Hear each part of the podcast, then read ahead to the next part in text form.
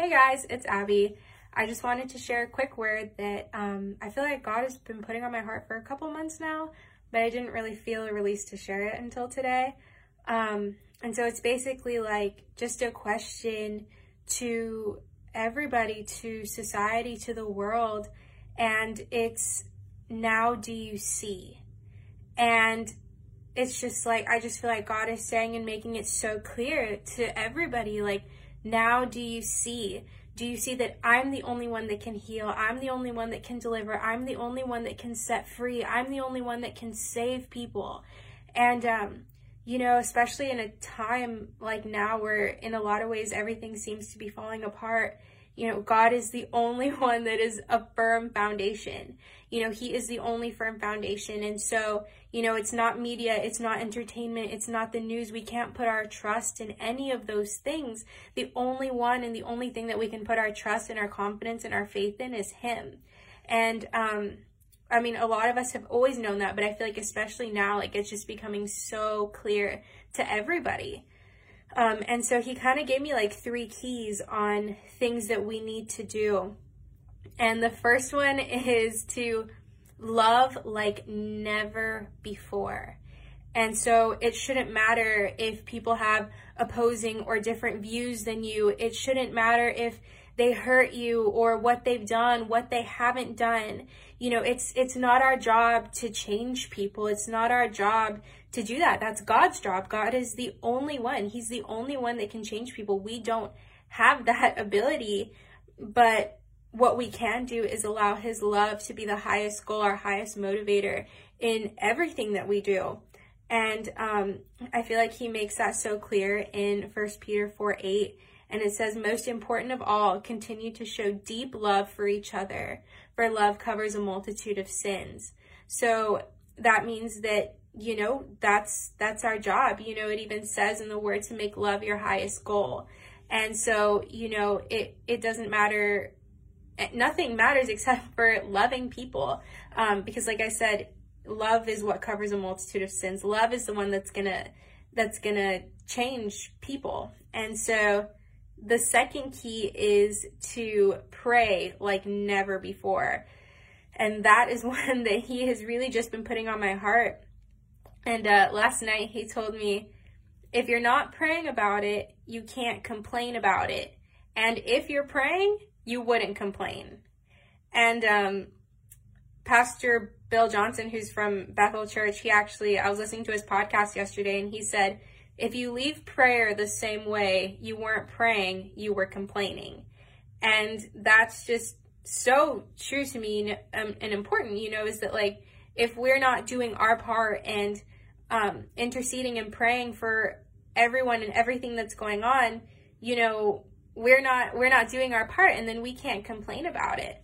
Um, and you know, our prayers also shouldn't be based on our own opinions, you know, because our opinions are really meaningless um, but they should be based on God's word and what He says regarding a situation. Meaning that in every situation, in everything that goes on, we need to go back to His word and say, What do you say about this situation? What do you say about what's going on? And then let me pray according to your word and according to your will, which is perfect. And I feel like we just need to remember like our prayers are powerful, you know, um, and something else that Pastor Bill says is if it doesn't move you, if your prayers don't move you, it's not likely to move him meaning that we have to really believe what we're saying. You know, there's a song um, that I've been listening to lately, and it says, um, it says, remember who you're talking to.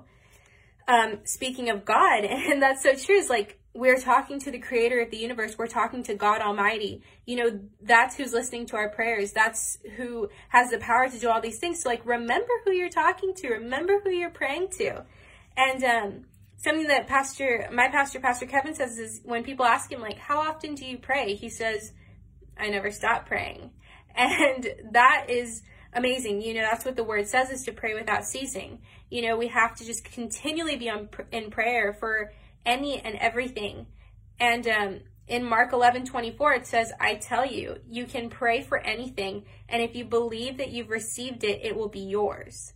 So we have to remember he's this is Jesus saying, if you believe you've received it, it's yours. And so, whatever it is that you're believing for, whatever it is that you're praying for, believe that you already have it and it will be yours. So, we just need to remember our prayers are so powerful and we have to realize that we need to be taking prayer very, very seriously. Um, and I'm speaking to myself too when I say that. And so, the third key is to seek God like never before. And um, I love Matthew 6:33. It's I say it a lot, but it's my favorite verse. And it says to seek first the kingdom of God and his righteousness, and then all these things will be added to you. And so all these things, all these things that we're believing for right now, you know, unity, freedom, healing, restoration, um, purpose, everything, everything that you need is found in him when you seek him first. And I wrote this down. Um, and so it says, and when you seek him, the most amazing thing is you'll find that He is everything you need. He is everything. It's not found in a relationship, a job, money, although these things aren't bad, you know, um, but you come to realize that He is everything you need and more. And so, um, you know, when everyone is trying to seek an answer, when everyone is trying to come up with this, with a solution, he is the answer. He is our hope. He is our firm foundation. He Jesus is the answer. And so if you don't know how to seek him, if you're saying, okay, you're saying to seek him, but I don't know how to seek him, um, I would say first thing is if you've accepted him into your heart, if you've, if you've accepted Jesus into your heart as your Lord and Savior. Um, and something he told me right before I filmed this, and I just thought it was a good way to explain it. Of you know, if you're asking like, well, why do I need to accept him into my heart? You know, and it's kind of like when you're dating someone or when you're gonna ask someone to marry you. You know, like you have to you have to make it official. You know how people say like, oh, you have to make it official. You have to make it official because um, it's a relationship that you're entering into with Jesus, and so you have to make it official. So you have to. It's just a simple prayer just inviting Jesus into your heart and having access to all of these things that I've been talking about. And so, if you've never accepted Jesus into your heart, I would love to lead you into that prayer really quickly. And so, just repeat after me and accept Him into your heart. So, just say, Lord Jesus, forgive me of all my sins. Come inside my heart and be my Lord and Savior. Forgive me of all my sins. I thank you that you died for me and you rose again three days later. Fill me with your Holy Spirit. Teach me your ways and use me in whatever way you want to. In Jesus' name, amen. So if you said that prayer, I'm so excited for you. You've accepted Jesus into your heart. He's your Lord and Savior. Your name is written in the Lamb's Book of Life. It is amazing. It's the best decision you will ever make in your entire life. And so the second thing I want to tell you is now you've accepted him into your heart. So pray and talk to him. Talk to him like you're talking to your best friend. Um, because that's who he is. He's your best friend and your father, and he will never leave you. He will never break a promise to you. And so just talk to him.